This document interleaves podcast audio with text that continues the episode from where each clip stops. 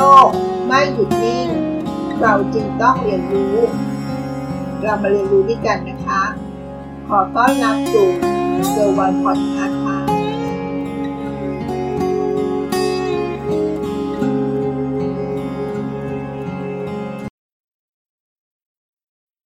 วันนี้มีข่าวสารเกี่ยวกับเทคโนโลยีมาฝากอีกแล้วนะคะ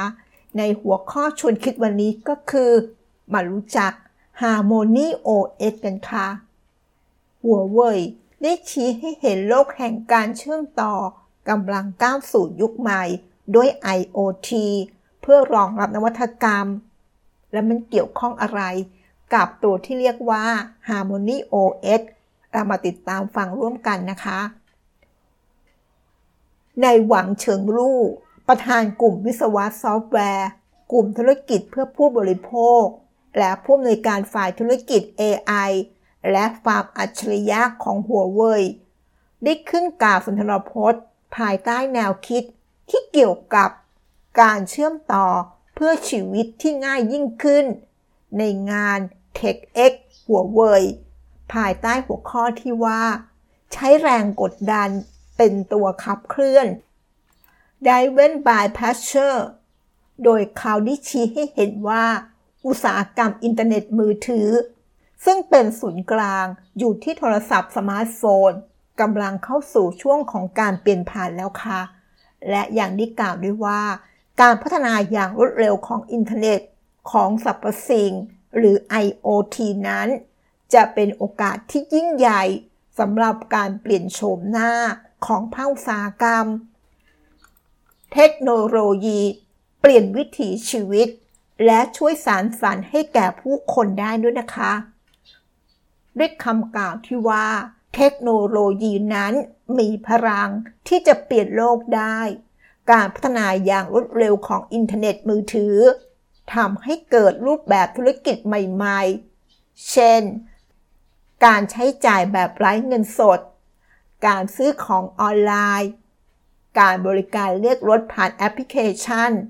ทั้งหมดนี้ได้เปลี่ยนวิถีชีวิตของเราไปอย่างสิ้นเชิงก็ว่าได้นะคะ อย่างไรก็ตามนะคะ จะเห็นได้ชัดว่าต่อนิ้วสากรรมอินเทอร์เน็ตมือถือ ซึ่งมีศูนย์กลางอยู่ที่สมาร์ทโฟนกำลังพบแรงกดดัน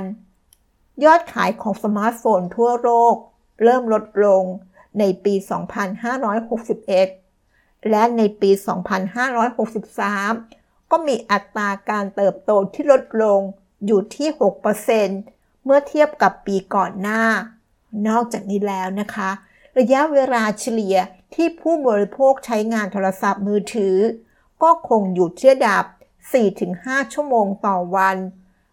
ซึ่งเป็นสถิติตั้งแต่ปี 2561 แล้วนะคะ แสดงให้เห็นว่าอุตสาหกรรมได้เดินมาถึงจุดเปลี่ยน และจำเป็นที่จะต้องมีการเปลี่ยนแปลง แล้วอะไรคือโอกาสในการพัฒนาสำหรับยุคต่อไปล่ะ การแสวงหานวัตกรรมทางเทคโนโลยีของเราไม่เคยสิ้นสุดนะคะ เนื่องจากผู้คนเป็นเจ้าของอุปกรณ์อัจฉริยะกันมากขึ้น เราจึงต้องการให้อุปกรณ์เหล่านี้ทำงานร่วมกันได้อย่างมีประสิทธิภาพมากขึ้น แทนที่จะทำงานแยกกัน แยกเป็นคนละส่วน เป้าหมายของเราก็คือทำให้เราเชื่อมต่อแบบเป็นอันหนึ่งอันเดียว กลายเป็นความจริงนั่นเองค่ะ เราจะเปลี่ยนให้อุปกรณ์อัจฉริยะทั้งหลาย สามารถทำงานร่วมกันได้ กลายเป็นผู้ช่วยอัจฉริยะเพียงหนึ่งเดียว ตัวอย่างนะคะ เมื่อสมาร์ทโฟนตรวจจับได้ว่า มีผู้ใช้งานหลับไปแล้ว แสงไฟในห้องก็จะดับลงโดยอัตโนมัติ และเครื่องปรับอากาศก็จะปรับอุณหภูมิ อัตโนมัติ เพื่อให้นอนหลับสบายยิ่งขึ้น ประสบการณ์เช่นนี้ล่ะค่ะจะทำให้เหมือนกับว่า เรามีผู้ช่วยส่วนตัวอยู่ที่บ้าน แต่เนื่องจากว่าอุปกรณ์แต่ละชิ้นทำงานอยู่บนระบบปฏิบัติการที่แตกต่างกัน การจะทำให้อุปกรณ์ ทุกอุปกรณ์เชื่อมโยงถึงกัน จึงเป็นเรื่องที่ยาก และการจะไปถึงระดับที่มีการเชื่อมต่อถึงการอย่างอัจฉริยะ ยิ่งยากขึ้นไปอีกนะคะ ดังนั้นการจะสร้างวิถีชีวิต ที่ทุกสิ่งเชื่อมโยงถึงกันทั้งหมดได้นั้น อุปกรณ์ต่างๆ จะต้องสื่อสารด้วยภาษาเดียวกันนั่นเองค่ะ และ Harmony OS ระบบบริการที่ทำให้อุปกรณ์ต่างๆ สื่อสารถึงกันด้วยภาษาเดียวกันนั่นเองค่ะ ทางระบบบริการแห่งยุคใหม่อย่าง Harmony OS จะทำให้อุปกรณ์อัจฉริยะเชื่อมต่อกัน และทำงานร่วมกันได้บนภาษาเดียว ซึ่งทำให้อุปกรณ์ที่เชื่อมต่อกัน และทำงานร่วมกันได้นั้น มีจำนวนมากขึ้นเป็นประวัติการ ส่งมอบประสบการณ์ การใช้งานที่ไร้รอยต่อ และเป็นมิตรกับผู้ใช้ในอุปกรณ์ทุกรูปแบบ